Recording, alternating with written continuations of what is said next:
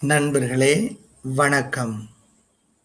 புனித இனிகோ ஆன்மீக சிந்தனை ஏப்ரல் இருபத்தி எட்டு. பொய்யான தாழ்ச்சி. உங்களைப் போல நல்லவர்களாகவும் தாழ்ச்சியானவர்களாகவும் இருப்பவர்களை அழகை பார்த்தால் பின்வரும் பரிந்துரைகளை கூறுவான்.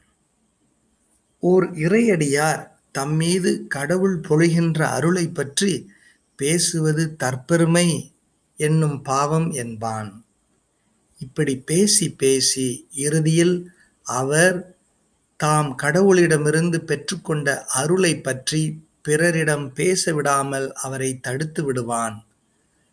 அதனால் அடுத்தவருக்கு நற்கதி தரவிடக்கூடாது என்பதே அலகையின் நோக்கம்.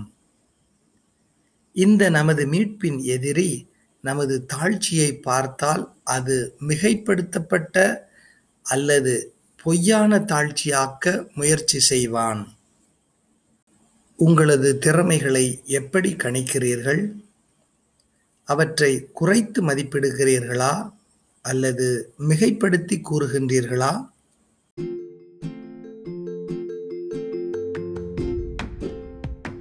உயிர்ப்பு சிந்தனைகள் நாள் இருபத்தைந்து. ஒரு மகான் இறக்கும் தருவாயில் இருந்தார். அவருடைய சீடர்கள் எங்களை விட்டு போகிறீர்களே என்று புலவினார்கள் அந்த மகான் நான் எங்கே போக முடியும்? இங்கேதான் இருப்பேன். கண்ணுக்கு புலப்பட மாட்டேன் அவ்வளவுதான் என்றார். இந்த சீடர்களைப் போலவே கிளையோப்பாவும் அவருடைய தோழரும் இயேசுவிடம் நாஸ்ரேத் இயேசுவை பற்றியேதான் பேசுகின்றோம். அவர் கடவுளுக்கும் மக்கள் எல்லாருக்கும் முன்பாக சொல்லிலும் செயலிலும் வல்ல இறைவாக்கினராக திகழ்ந்தார். அவர் இஸ்ராயலை மீட்கப் போகிறார் என்று நாங்கள் எதிர்பார்த்து இருந்தோம் ஆனால் தலைமை குருக்களும் ஆட்சியாளர்களும் அவருக்கு மரண தண்டனை விதித்து சிலுவையில் அறைந்தார்கள். லோகா இருபத்தி நான்கு பத்தொன்பது இருபது என்று சொல்லி குமரினார்கள். தங்கள் கனவுகள் தகர்ந்தன.